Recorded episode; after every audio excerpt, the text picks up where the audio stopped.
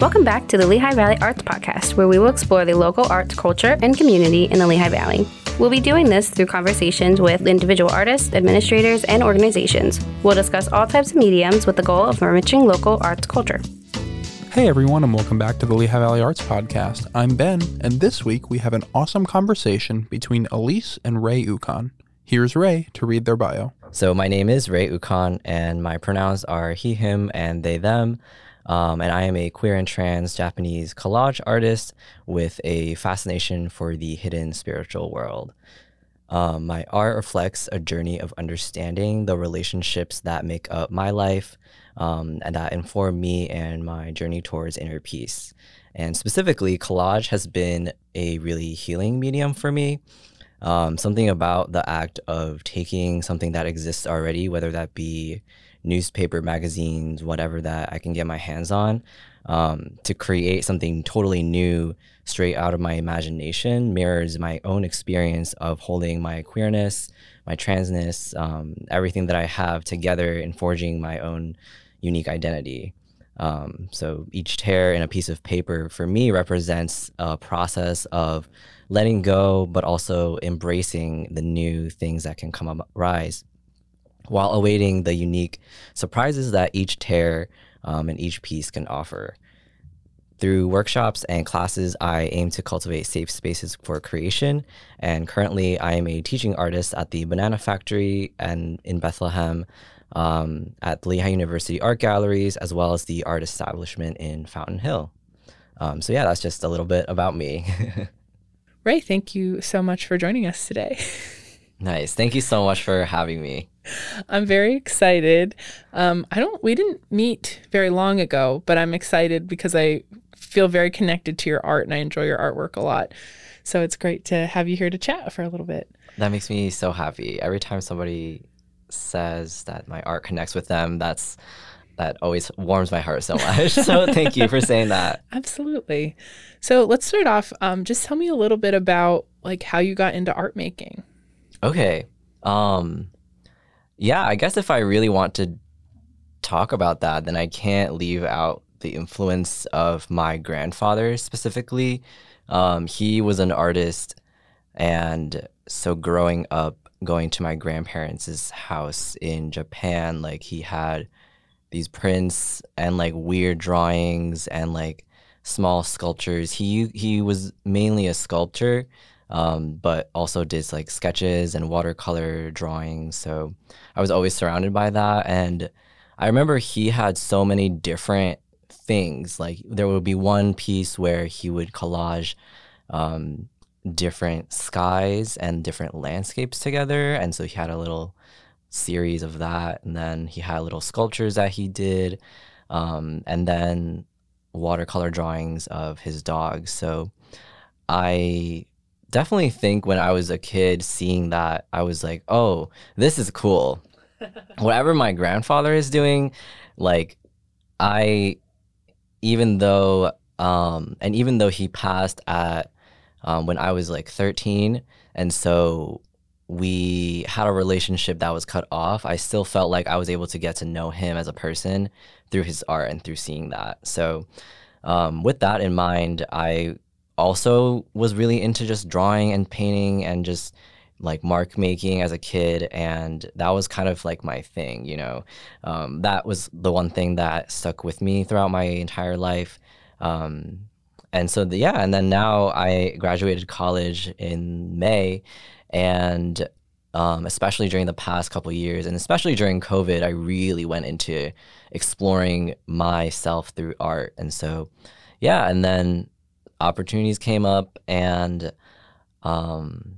here I am now as a teaching artist in the Lehigh Valley. That's super exciting. Thank you. Wonderful. I want to go back a little bit to what you said about your grandfather, because I think that's really beautiful. And I think there's definitely a lot of artists that we've had on the podcast, but also just artist friends that I have that have this kind of, I don't know if ancestral connection to making art is the right way to put it, but that familial tie to making art and how that impacts you so much from such a young age. So Do you want to talk a little bit more about his artwork or and how that, like, I like hearing about the crossover just in that little piece talking about like landscape pieces and the landscape piece that you shared with us for today. Yeah, totally. And even this, I'm really just starting to think about more often as like I become more experienced as an artist myself. I can't help but think, you know, the people who came before me, the people who have influenced me in my life. But like when I remember his art pieces, I feel like sometimes when I look at art or when I would go to a museum, I would be like, I used to think, you know, okay, I just don't understand this, or this is too high level, or, you know, something like that. And definitely connected to like sometimes the elitist aura that can surround art, fine arts. But I remember my grandfather's art, he would make like goofy things. He had this little thing, I guess this moment where he liked messing around with the Mona Lisa. And so he had one where he photoshopped her out and wrote like out for lunch in her silhouette, in her empty silhouette. So you could only see the background. Mona Lisa isn't there, but it just says out for lunch. And then he had another one where there was like a mustache on her, very like Dada-esque things. And like that was goofy to me. And I guess I didn't really register that as his part of his artistic creation. But now I'm looking back and I'm like, yeah, you know, he liked messing around too. So that reminds me that art can really be whatever you make it out to be. Like there's no right or wrong way to make art. And if you just want to make something goofy, then you just make something goofy. But there's also just there's different facets to everybody too. And if you have different facets of yourself, then why would your art also not have different facets of your, why would your art not have different facets too? Yeah. So yeah, I guess that's one thought that I had. I remember like I would always look at those Mona Lisas because he had like four of them in like frames and they were just like up in his room, and so I would just look at them. There was one with like a mustache and another one with like her holding a cigarette. It's just a very silly series that he had. That's awesome. I love that. I've been thinking about that a lot lately, and that kind of idea of having to identify particularly with one style versus being able to kind of just make art and craft for the sake of doing it for yourself too, right? Which I think sounds like that was a big part of his process. Yeah, totally. And that's so much like seeing that now, that was also how I approached art making too, especially in the past like year and a half, 2 years. Because I used to, as a student at Lehigh University, I did not make art as much as I used to because of like studies, and it was just super busy. And I was not an art student either. But actually even being a student, I still found ways to be creative because I worked out as a costume designer at Lehigh, and so that's one way that I let my creativity out. But anyways, during college, I didn't really get to explore the like visual arts aspect aside from designing. And so when I was going into it, really diving into that the past couple years, it was almost like, okay, where do I start? Like, what do I start with? And I knew I didn't. I used to draw a lot of still lifes with like charcoal and like chalk in high school. But then I always felt like I wanted to explore other styles and just other things in general. So yeah, and then I entered into collage first because it was just, I remember I really liked collaging as a kid. So I was like, okay, like you just have things and you have a surface and you have glue and then you just go at it. So yeah, and then collage has been, for me, collage is also so versatile too. So yeah, and then I just kind of looked at art, and if something inspired me and was like, I want to try something like that, I would do it and then kind of add my own little twist to it. And that's kind of how I practiced, I guess, just like seeing other people's art, styles and ways of expressing, and being inspired and then trying that on my own and seeing what works, seeing what doesn't work, see what I like and what I don't like. And yeah, that's kind of how I just like forge a path or go about art making or trying something new. Absolutely. I think that's a great description of like your path into self-taught art, it sounds like. And just kind of forging away. I almost see it as like mindfulness, like creating that time and space to like be creative and have time for mindfulness in the midst of all of your studies, right? Yeah, totally. Because I started that, I was still in school when I was really going into art making again. And it's been like, I realize art making is like more than just a hobby. It's really a meditative practice. And because I think when you're in that moment and you're in front of your piece and it's just you, I don't know, like you go into this mode where you're like talking with yourself. Like you're with yourself, because I'm like, in my head, I'm like, okay, do I like this? Not really. Like, oh, like I do like this here, but that's not the mood I'm going for, or like this doesn't really fit right with me. And I feel like sitting time with yourself and like being with yourself and spending time with yourself is so important, that but we don't really think about that, because like, well, I spend time with myself all the time because I'm with me, but I don't know. I think really sitting with yourself and seeing what you like, what you don't like, it is like a mindfulness practice, because you can apply that anywhere. And the things that you do when you're making art, like it can translate into like, I don't know, just everyday navigating through life. So art making for me has been, not only just meditative, and it's just been like really good for my mental health too. It definitely got me through COVID. You spoke a little bit about collage and your process with that. So how do you define collage, and what does that look like in your art making process? Good question. Collage to me means taking existing materials around you and creating something new straight from your heart and your imagination and your vision. And it's interesting because collage, even that in itself, yes, it's been a connecting thread in my pieces throughout the past couple of years, but it's taken so many different forms, because collaging is also just so, just like painting, one painting can look totally different than another painting. Just like collage, one way of collaging can look totally different from another way of collaging, even though they're still the same kind of concept. Mm-hmm. So I remember in the beginning, I went for the approach of collaging, of like seeing something like an object and then cutting that object out and then using that object in whatever piece I'm making. And that's been super cool too.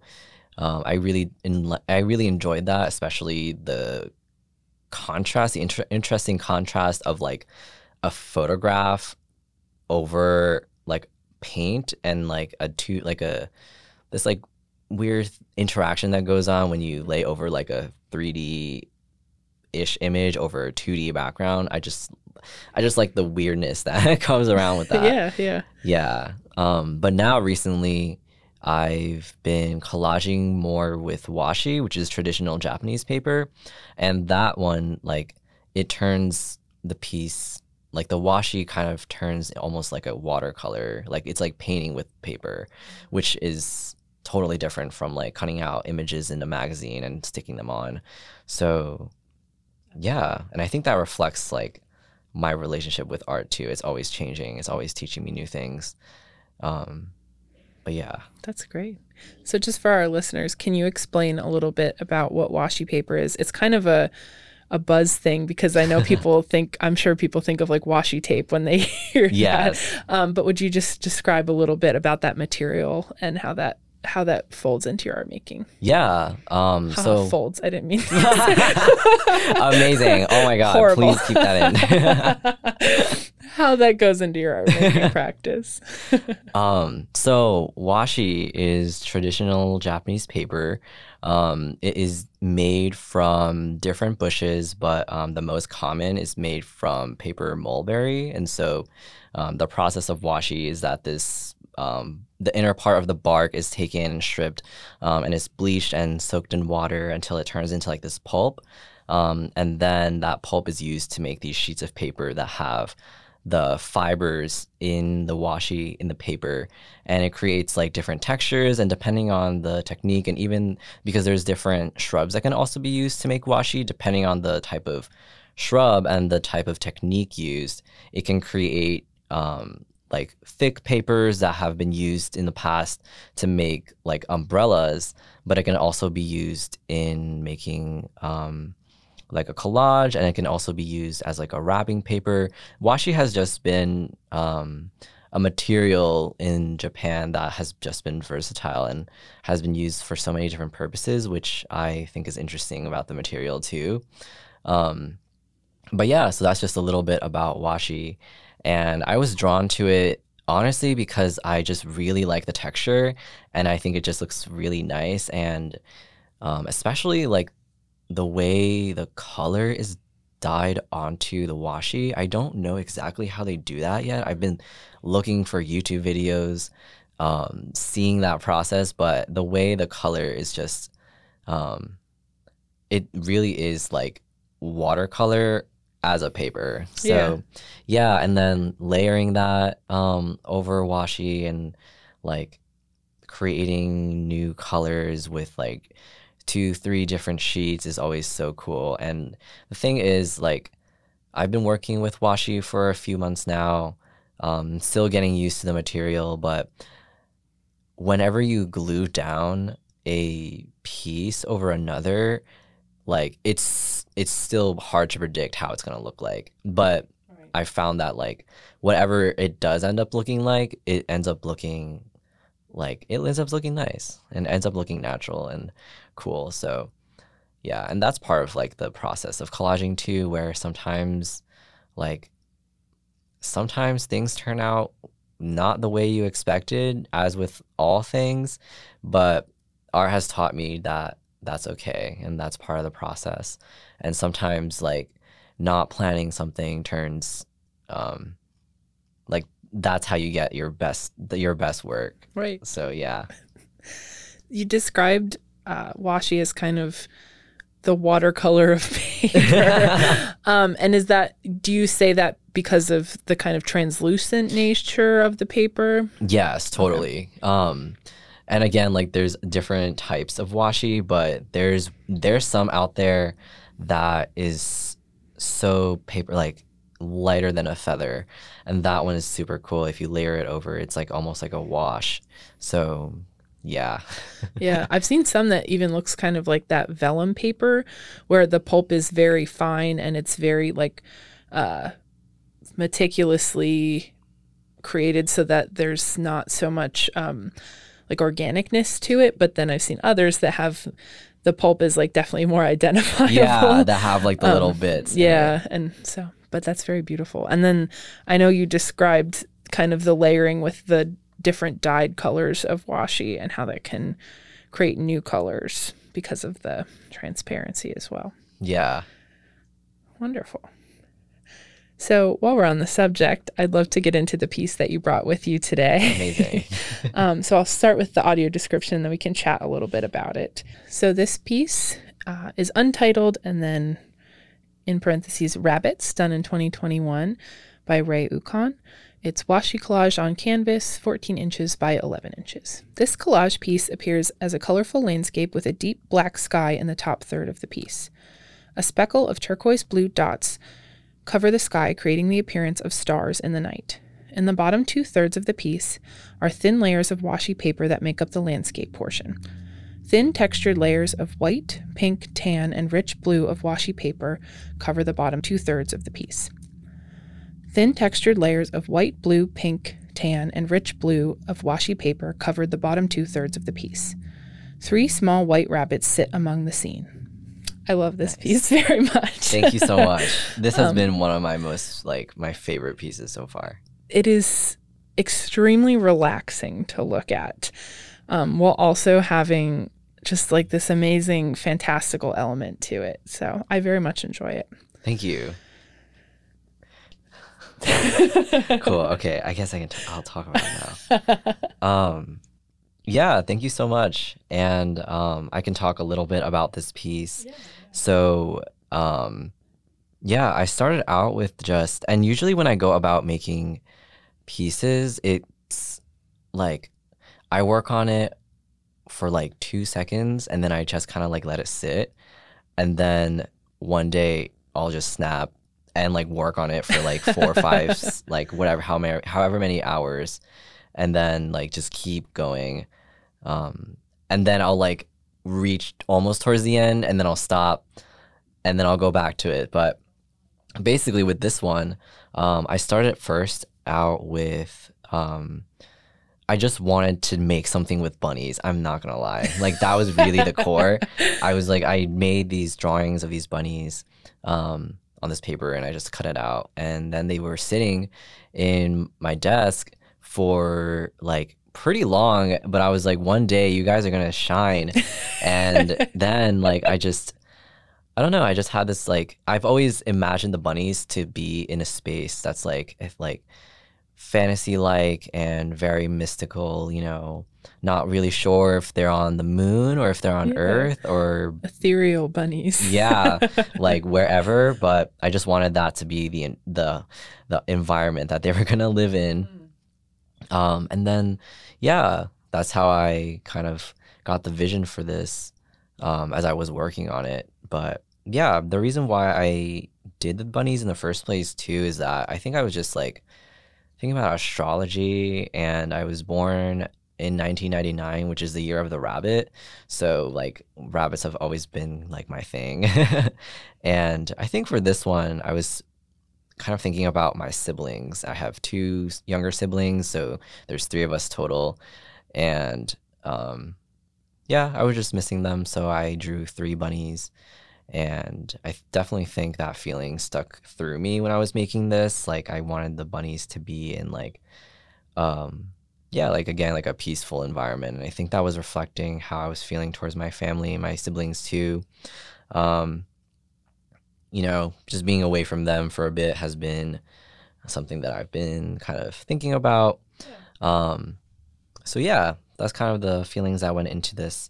I'm also acting like I live so far away from my family, but I only live 2 hours away. But 2 hours away is a lot when you're working and you have a busy schedule. You know, it's hard to make time to set aside even just to drive somewhere. Very true. So that's cool. I was going to ask if you had drawn the bunnies or if you had cut them out of a magazine or a photo or something, because I think a lot of people associate collage with magazines. Yeah. But it can be your own artwork too that you collage from one medium into the next. And that's really fun to do too, because I made the bunnies beforehand, and so they were just kind of simmering in the back and kind of waiting for their debut. And that's also a part of something that I like about art too, is that you're in control of when you want to do something, when you want to wait for a bit.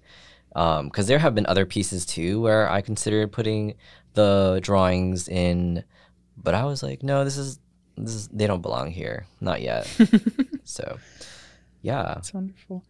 Can you describe a little bit about and if you'd like to look at this piece as we talk about it, is this piece on your Instagram? It is on my Instagram. Yes. So you can search for Ray's Instagram and check out the piece, and we'll make sure to share it on our podcast account as well.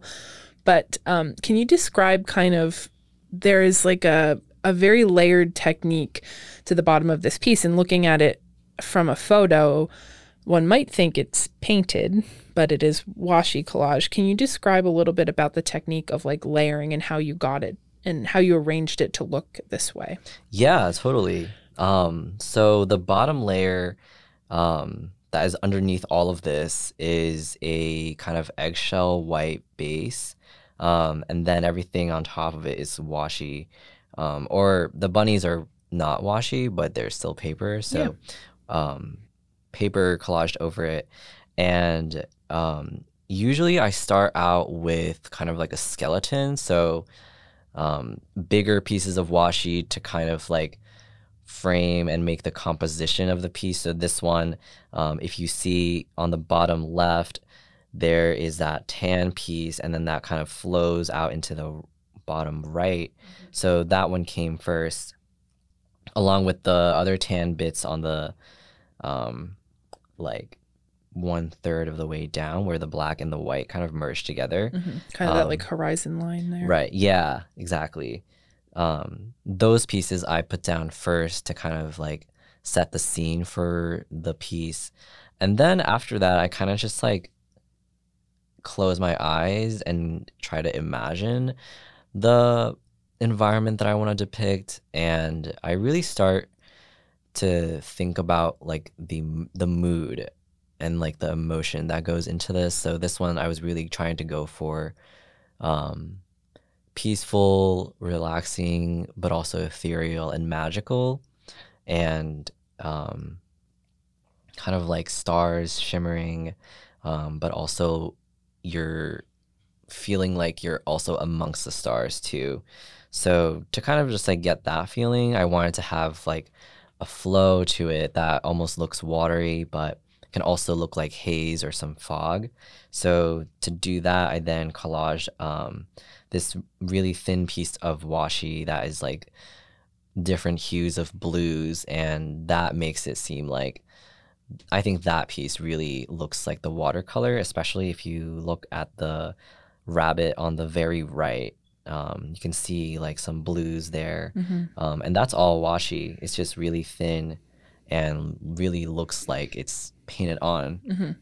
'Cause you can like put the washi over the rabbits too, and it kind of seeps. You can see the blue on it, but it doesn't drown out the rabbits too. So right, I really enjoyed doing that. Looks like they kind of stepped in the blue. Yeah. So in terms of like overall thickness of this piece, because we're talking about really, really thin paper, but multiple layers of it, is it identifiably like much thicker than it's actually like thick off the canvas? Or? It's actually not, like, unless I just haven't like. Maybe one day I'll make a piece where there's so much like washi on it that there's a significant like layer of thickness on it. But for this one, not really. It's super like, like you said, like it's super light. And when you glue it down, it's also just really nice to glue down. Like it cooperates so much better than magazine paper. Yeah. Magazine paper is the absolute worst. I can never get like the little crinkles out. It's just an ongoing battle between me and magazine paper. But washi has been so much nicer to me, where it really lays down flat really nicely. So if anyone is looking to start collaging, I really recommend washi. Where do you get your washi paper from? I get it online. Okay. Yeah. And I try my best to support vendors in Japan, because washi, it is an art form, but it's also an art form that is dwindling, in the sense of there have been, over the ages, less and less makers of washi. So I do try to support the vendors that I see online too. But yeah, there's tons of websites. If you just Google like Japanese washi, there should be a bunch of websites, and a lot of them also have their websites in English too. So ordering would probably be a breeze. So you can order it accessibly online. Yes. Wonderful. We talked a little bit when you got in here, something that you said that I really liked about having a crow mentality for certain things. And you brought this beautiful stone with you. Yes, I did. Into the studio that you've been holding while we're recording.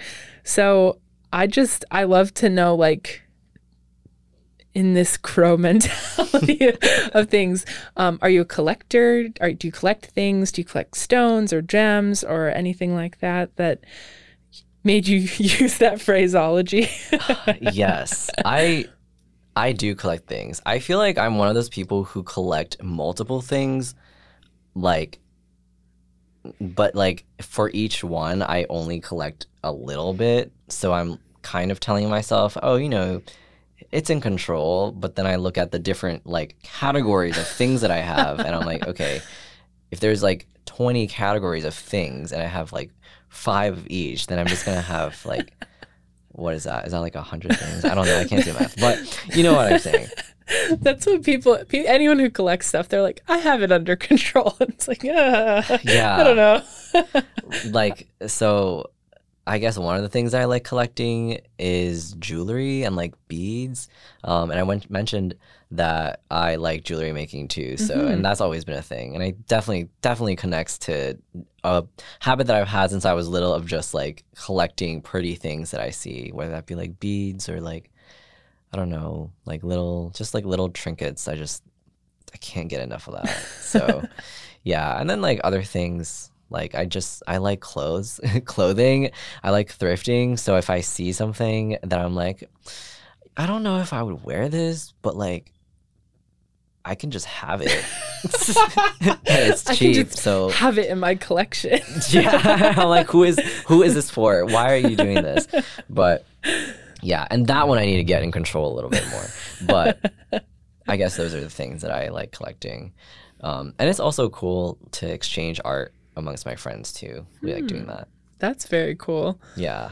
Do your friends have similar, like, work in similar mediums or all kind of different? Yeah, one of my friends does collage and painting, too, and she combines the two in a way that I really like. And, like, I feel like if you see our pieces together, then you would see, like, a difference in them. But what I really like about art is, again, like, even if they visually look different, like, the more I talk to different artists, like, we seem to have a lot in common than, like, what our pieces might make it seem to be. So, yeah. Do you mean from like a process perspective or from a background perspective? Honestly, from, like, a process perspective and just how art serves them, especially with my friends and, like, the people I talk to. Art has been, again, like, a meditative practice for them, a way to connect with themselves and get to know themselves better. And I totally relate to that. So, yeah. Very cool. So you mentioned clothing and costume design. Yes. Do you want to tell us a little bit about the project that you're working on right now? Yeah. So I am currently a costume designer at Zollner Arts Center at Lehigh University. And I'm currently designing costumes for the production Godspell in Concert. And it will be showing at Zollner. In April. I don't have the exact dates down. That's okay. We'll share it out on our account so you can find it. Yes. And it's going to be a super fun, super wacky time. That's great. Yeah. Is this something you've done before or is this kind of new for you? So as an undergraduate student at Lehigh, I costume designed for a couple of productions. I costume designed for Spring Awakening, which was in spring 2018. Was that? No, that was spring 2019. And then, so I actually costume designed for the Godspell production that was scheduled to be in spring 2020. But then that one got canceled because of COVID. And so this is kind of like a, what do you call it? A revamp. Yeah. Yeah. Like, kind of starting it up again. So I'm actually, like, this is going to mean so much to me when it goes on. 'Cause it's like getting back something that we initially lost in 2020. It's very cool. How did you end up doing this? Were you asked to do it because of your interest in costume design or did you kind of seek it out? I stumbled on this really like in a way where I look back and I'm like, I'm so glad I did that because like it made my Lehigh University experience so much better, where during my first year at Lehigh, I took a class called Introduction to Fashion Design because I took some fashion classes in high school, and it's just like, I've always just liked fashion. So I was like, all right, like, why not? So I went and took the class, and the professor was the director of the theater department at the time, and she was also head of the costumes, and her name's Erica, and she was like, hey, like, you obviously like this, like, do you want to try costume designing? And I was like, yeah, like, duh. So yeah, and then I was assistant costume designer for like a smaller production that they had, and then since then I've just been, I was involved in at least one show during my college years, and yeah, still continuing to do so. That's very cool. That's something I always wish I could have like gotten into, but one day. It's still not too late. I guess it's not too late. Is there, I'm not super familiar with this show, so is there kind of like an overall theme to the costumes? Are they all a little bit different? I don't know how much you want to give away. Okay, I will give away as much as I feel comfortable right now with spoilers. Okay, but, sounds good. It's super interesting. I'm just excited for this in general because Godspell is a story about Jesus and these followers, and it tells the story of the gospel according to St. Matthew. But essentially, these characters, along with Jesus, just kind of explore the parables and songs and act out what's happening. But it's more so about community and unity, because what happens is... and like, this is not really a spoiler because it happens within the first song, but these people are here. There's 10 of them, and they're like arguing, and they can't seem to find like common ground amongst each other. And then Jesus comes, and with Jesus, they come together and learn to accept each other and kind of form this unity amongst them. And so the story in itself, and the musical, yes, it is religious, and also it can really take on like anything, where depending on who does the production, these characters are dressed as like clowns, like they've done like hippies, like it's every rendition of Godspell. There's a lot of control in the like who's doing it to tell a whole different story that can go outside of just Christianity. So that's the reason why I was super excited to do that and to do this, because it's so open. And obviously, like, I'm working with the director and with set and lighting, so the designs would fit together and would fit the theme of Godspell. But again, like, what I really like doing in my costumes is reflecting what's going on in the present day, and like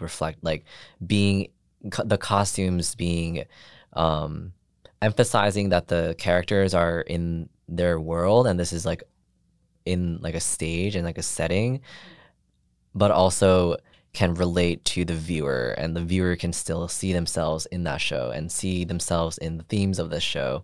So that's what I like to do. I like to take inspiration from the show and like tie aspects of the show together with what the audience is familiar with and what we are seeing contemporary day. Okay, very cool. So yeah. That's very exciting. Yes, I am very excited.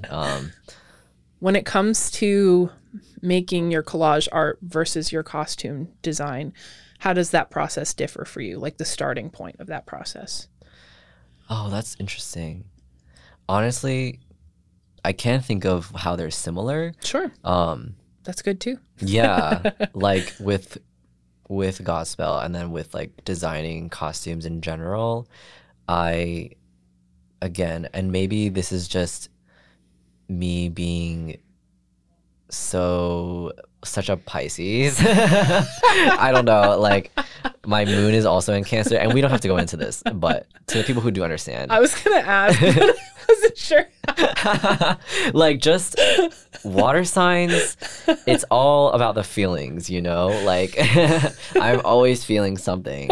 So when I look at Godspell, or whatever show that I'm doing, I look at the emotions that are in the show and what the characters are feeling and how the audience is going to be feeling and just the whole general vibe of the show and the characters.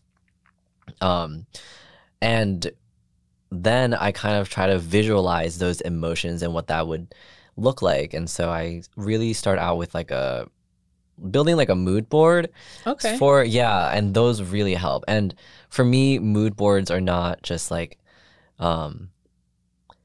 mood board is not just inspirational clothing per se, but it can be anything. It can be, I don't know, a picture of a cup of coffee, autumn leaves flowing in the sky. Yeah, I don't know, an interesting book quote, an excerpt from a movie, or an extra excerpt from a book, or a scene from a movie, characters in a TV show, different things in culture and what we see around us. I feel have a certain vibration to them, and then if they seem similar, I kind of pull them in and kind of just play around with different images and different things I see every day on the internet, to piece together this mood board that has the mood of the show and the characters. And then that then really helps me ground myself in the designs, because it's really useful to have okay, this is a central thing to then make sure that your designs aren't going, because they're able to stand individually still, but also holistically all together, which is really important for me, for the characters and the costumes to speak with each other, so that when there's more than one character or more than one costume on stage, then they're unified and they're not kind of going all over the place. And that definitely, I'd use that in my collage, my visual art pieces too. Even with the one that we were just looking at with the rabbits, that one, I clung on to a specific emotion to get me through the piece. And that's something that's really helpful for me to do when I'm working on just anything in general. Yeah. That's interesting. I think that the perception of art making or costume design or collage making could be oh, I found this thing and it went with this thing, so I kind of put them together. But you're really talking about the integration of your personal feeling and your personal style and the emotion that you derive from characters in a play or bunnies that you drew. And kind of how that it feeds through this machine that is your brain and comes out the other side a collective piece or a collective design for multiple characters. That's very cool. Thank you. I'm excited to hear that. Yeah. And it's cool because depending on the piece, there's totally different moods and emotions going on. And I definitely feel that is reflected in my visual art, because I've made pieces before that are totally different than this one piece with the rabbits. I've made some that are very cartoony, or have really bold colors, and really sharp lines, totally different from that. But I'm still able to look at it, because for a while I used to be okay, Ray, I need to stick to something, because everything is looking totally different, which is fine. But I think a part of me deep down was kind of hung up on this idea of okay, my work should look unified, or they should look nice together. But now I'm starting to accept no, it's fine, because I'm always exploring. I'm not the same person as I was yesterday, or last week, or last year. So why would my art look all the same? And it's I would just be just relax. And it's not even about I don't make art to have it all look nice together. It's just make art to make art. Yeah. So, yeah. I relate to that a lot. I think that must be a commonality in self-taught artists, because I didn't go to art school either, and I think that that definitely helps you kind of narrow your focus. Yeah. Not in a negative way, but to kind of really refine a specific skill. And my background, and it seems similarly your background in art, kind of just developed as that need for creating time and space for yourself and just seeing like what your brain can produce when you give yourself that space to slow down and just really focus.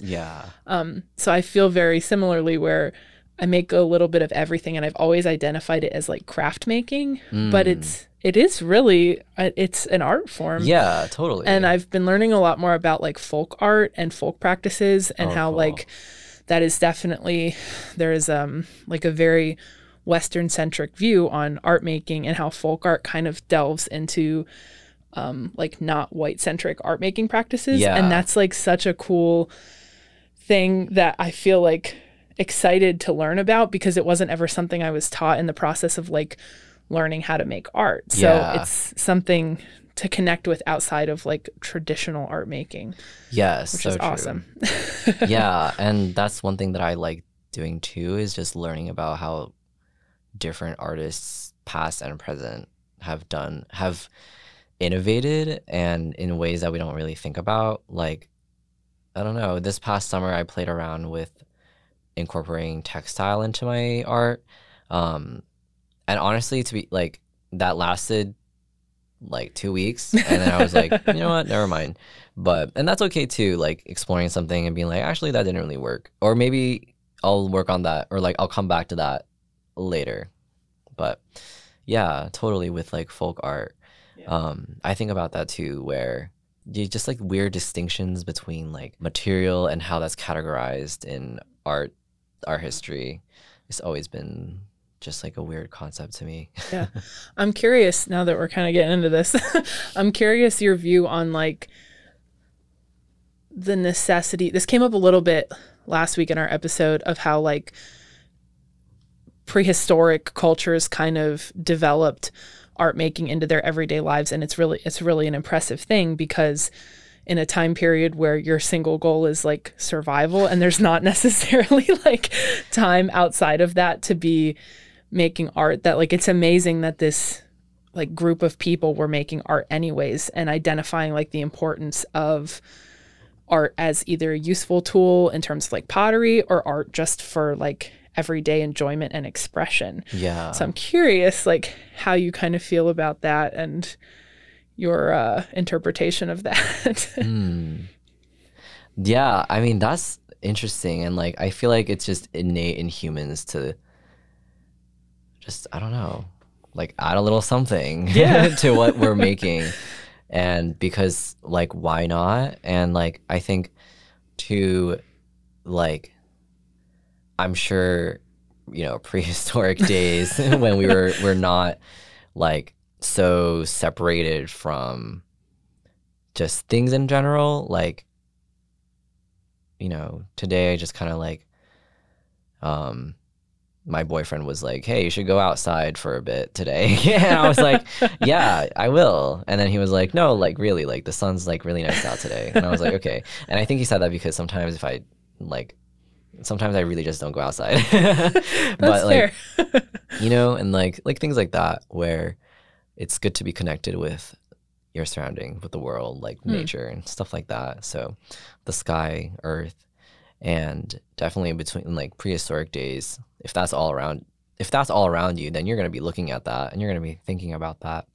So I don't know, if I were to maybe predict what was going on in the minds of people back then, like I'm sure it's pretty similar to what we think about now when we're art making. Like nature has always been a major inspirational thing, like even like the cave drawings with like the different animals, you know, like elements in pottery are always also inspired by like the shapes of like rocks and what's on like pretty stones and stuff. So yeah, I feel like we even still do that today. We integrate things that we find beautiful in nature into things that we use every day. So I think it's just like the innate just need to add that to our lives and just be creative. Yeah. It's an inescapable thing, the need to like express yourself in some way. Exactly. And for some people that means making art, not for everyone. Yeah. And even just like, I have a friend and she is like, getting better, but she you're calling was your friend convinced, out. Yes. And if she listens to this, like, I've said this to your face too, but like, you know, she used to be convinced that, like, she's like, oh, I'm not an artist. Like, I don't do that. Like, I don't make art. Like, and she's in STEM and is super into video games. But like, she plays video games, and she would be super into the designs and be like, hey guys, like this game that I just got, like check out these designs. And she would pull them up and would be like gushing over these cool characters. And like my friends and I were like, you're so artsy. Like, who, like, not everybody does that. Like, yeah. Not everybody appreciates the designs of a game like that. And that is, I think, at least, like, even if you're not materially creating something, like, I still feel like you're still participating in art. Like, that to me is like, you're an artist. I don't know. I feel like the gates to art should just not be there. So I'm just like, you know what? If you like art, you're an artist too. I don't know. If you can talk to me about art, then like, yeah, you're an artist. Like, yeah. Yeah. No, like you said, I think it's innate. I think like it's maybe some sort of segment of your brain that like, everyone is naturally an artist. Like, you have this uninhibited art making ability as a kid, right? And until you get to a certain point where someone either tells you that's not good, or that's not how right. It's supposed to be done, or that's not important, like that's kind of when I think it fades. We talk about this all the time on this show. Like, I don't it always comes up, but like how it kind of just fades away from there yeah. on out, and people have this like trauma associated with art making yeah. because someone at some point told them like, what are you doing? Wasn't worth doing, or it right. wasn't good. Exactly. Yeah. So yeah. Which is so sad, because I have many amazingly talented creative friends and people that I meet, and it's like, I'm just curious, like, what your art would look like. Like, it's okay. Just sit down and make something. Like, yeah. Your third grade art teacher is not going to come after you. It's okay. And be like, will you call that art? I don't know what these teachers say. Oh, that's great. Well, I wanted to ask you, you mentioned that your major in school was in marketing. Yeah. But then your minor was a little bit more art focused. So I want to know if you want to talk about that a little bit. Yeah. I studied art history as well as apparel design. My costume designing experience came from my apparel design program. Right. So that was really nice. And yeah, I also just studied art history as well. And art history I've been interested in high school, but I just didn't take the class. And then so when I came to college, I didn't know what my major was, but I knew I wanted to minor in art history at least, or at least learn art history. Mm-hmm. The reason why I didn't go in directly as an art history major, if I already knew that, was because like I came into college and my parents were like, all right, you need a degree and like something that makes money. And I was like, valid, you know, I get that. So I went in not knowing what business major I was going to do, but I just knew I wanted to still pursue my interest in art history. Wonderful. Is there a time period in art history or an artist that you like super connect with? I generally like contemporary art, and modern art too, like 1890s onwards. But that's not to say that I don't like art in other time periods too. I think it's just a lot of the artists that I tend to gravitate towards just happen to be from the past like 100-ish years. But one of my favorite artists is Yayoi Kusama. Her works are just so like so ethereal and just so in another world. And yeah, especially her like older works too, where she played around with like drawings more with her, like, but still had like the polka dots, but in different ways. Mm-hmm. Yeah, I always try to go to like galleries and exhibitions of hers if they're around. I've been able to go to like a couple in the past years. And like seeing works, especially from her earlier years, is always super is super cool, and I always try to like burn it into my mind. But I don't know, like stuff like her and like yeah, just like art pieces that I look at and I'm like, I can feel your soul in this. Like it's always cool. Yeah. I always look at her work and kind of associate it with like, if you close your eyes, this is kind of what the inside of her brain would look like. Yeah, right. Which I think is so cool and such an interesting facet of installation art too. Yeah. So I also really enjoy it. Yes. Really enjoy her work. That's wonderful. Nice. Well, I know this kind of veers off into like a different segment of art, but I know something else that you mentioned that you're really interested in is Studio Ghibli. Yes. Movies, which are stylistically very like kind of in that like world of anime. And I was curious if you had a favorite, or in that world, like what are some of your favorite illustrators and designers? Yes. I guess, like, shamefully, I don't know their name exactly. That's okay. But, like, whoever did just the designs of the monsters and the spirits in Spirited Away, like, amazing. A+. Like, oh, my gosh. And that movie, for sure, has been influential in my art, for sure. And just, like, I don't know. I'm just such a nerd for that movie. It's just so good. It's just so amazing. And especially because I really saw myself in the main character. Mm-hmm. Like, it's just so nice, especially like going into the spirit world and finding herself, Chihiro finding herself. I really resonated with that, and I still do, especially. And like that ties in with my interest in like this hidden spiritual world too that I mentioned in my bio. Like I'm always convinced that like there's just things out there. There's just things out there that we just don't know, and you can't tell me that there's not out there. Especially when just like things in life happen that's like more than a coincidence, or like those weird deja vu moments, or like things happening and you're like, there's no way this is an accident, but you know, happens. I feel like in those moments I feel like there is a different force out there who may or may not just like be out there doing things. But I'm gonna try to keep this as sane as I can. But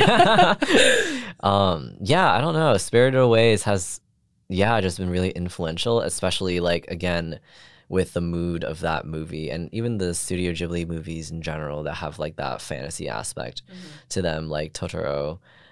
Princess Mononoke, and the emphasis on spirits existing in nature is just it really relates to my beliefs in spirituality and our connection with the earth, and the importance of keeping that. So yeah, I know we talked a lot about with your rabbit's piece, Untitled Rabbit's piece, the kind of desire to create a world that emphasizes peace and the connection to naturalistic elements. And I think that that's a very strong inspirational tie to for those movies. Absolutely. But that's great. Thank you.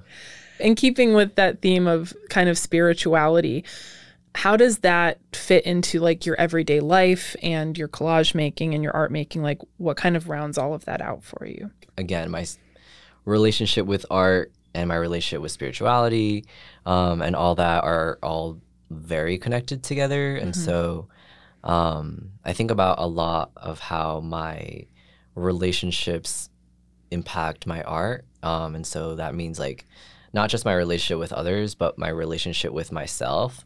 And a lot of my relationship with myself that has been like an ongoing thing regarding my relationship with myself is acceptance, and whether that means accepting just who I am for all my weird quirks, the parts of myself that I didn't really like or continue to not really like or avoid, like those things, making art really helps me connect with those parts. And when I'm making a collage or when I'm just making an art piece, and when I get into that meditative state, I really try to get in touch with my inner self, and all the aspects of that, the good, like the ugly, like all of it.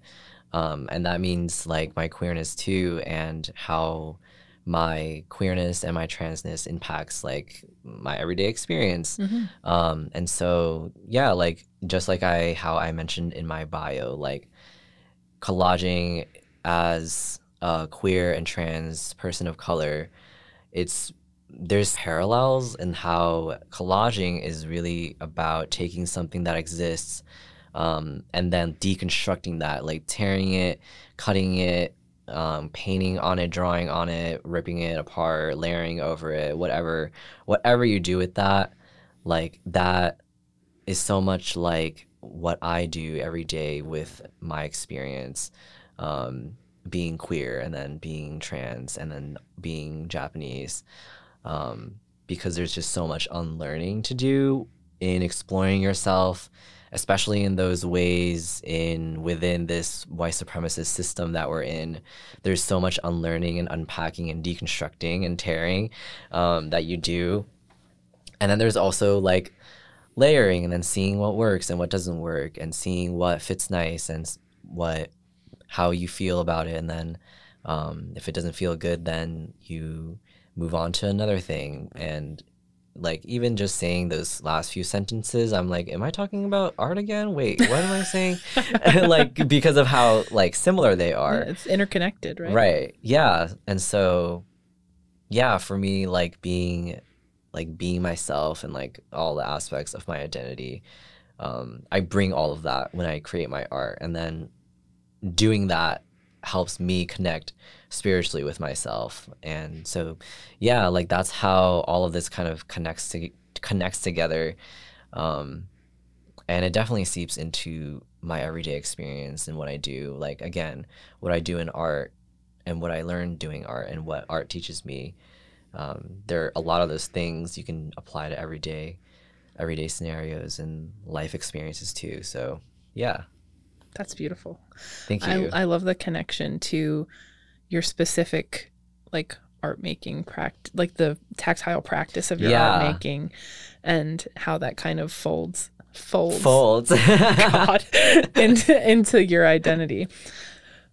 We didn't get to talk a lot about kind of your self-identity as an artist and like your representation as an artist. And I know something that's kind of new for you and that you've been getting into is teaching art. Yeah. And I'd love to talk a little bit about that. So my first experience of that, or my first like dip into that, was this past summer. I was an intern at the Allentown Art Museum, and my role there was helping facilitate these sessions that the museum was doing as a part of this summer-long project that was called The Threads That Connect Us. And basically the idea of that project was that we were going around to these different community groups, and also in the Allentown Art Museum too, and having these sessions where people can come in and learn sewing techniques, and then basically making their own quilt square that was then going to be part of a larger community exhibition. And that was super fun to me and very eye-opening, where I was able to see people of all different ages, like, experience everything, come face to face with like these materials and this new way of expressing, and seeing these people open up to themselves when they were creating. And I had a lot of fun doing that, and I was like, oh, this is so cool. Like I love making art. Like I love seeing people make art. That's amazing. And seeing the impact of art, especially as somebody who obviously has a lot of emotional connection to art, and art making. So that was like my first dip into that, and starting from then, I was like, okay, I want to see what I can do too in terms of creating spaces for people to do more of that kind of stuff. And so this past semester, I organized a workshop at Lehigh University, specifically for queer and trans people of color, and a chance for them to create and make, and for us to like share the space. And that was really nice. We had like a demonstration. I had a demonstration where I just showed people the basics of collaging, and we had a collage. We collage with washi and different found materials, and then we looked at some queer and trans people of color artists in the area as well, and that was super cool. And I think that that sort of thing of community building through art is something that I want to explore more and really dive into how the art can be a tool to mobilize communities, because I've seen the impact that art making has had on communities throughout my life, especially in my own community that's been formed, where we're mostly a group of queer and trans artists of color who've been around Bethlehem. Some of us are students from Lehigh University and some of us are not. Like, and a really central thing to that has been art making and getting to know each other through art. So with that personal experience that I've had with art and community building, that's why I'm just drawn to that, because I know of the power that it has, and I really want to see where we can go with that. So yeah. That's so lovely to hear. Like looking at kind of delving into that teaching artist relationship as of your focus of it is like creative placemaking and helping people find like safe space to create art is very exciting. Yeah. Because a lot of it, like, I feel like it's just letting people have the chance to do it, because I feel like a lot of people, you know, like, oh yeah, that'd be nice if I could do that, but I have this or I have that. The world doesn't stop for us. So like, and I get that. So it's just nice if I could be just a part of something that can allow people to have that chance to explore themselves through art, and just in different ways too, whether that if somebody makes art and is like, I hate this, I want to try something else, then like that's still a plus, because I feel like at least then you try it and then you know that doesn't work. And so then there's other ways that you can explore yourself. And that's like the big thing too, where I really hope through the workshops and the classes and whatever I end up doing, and whatever spaces I end up creating, I just really hope that it helps people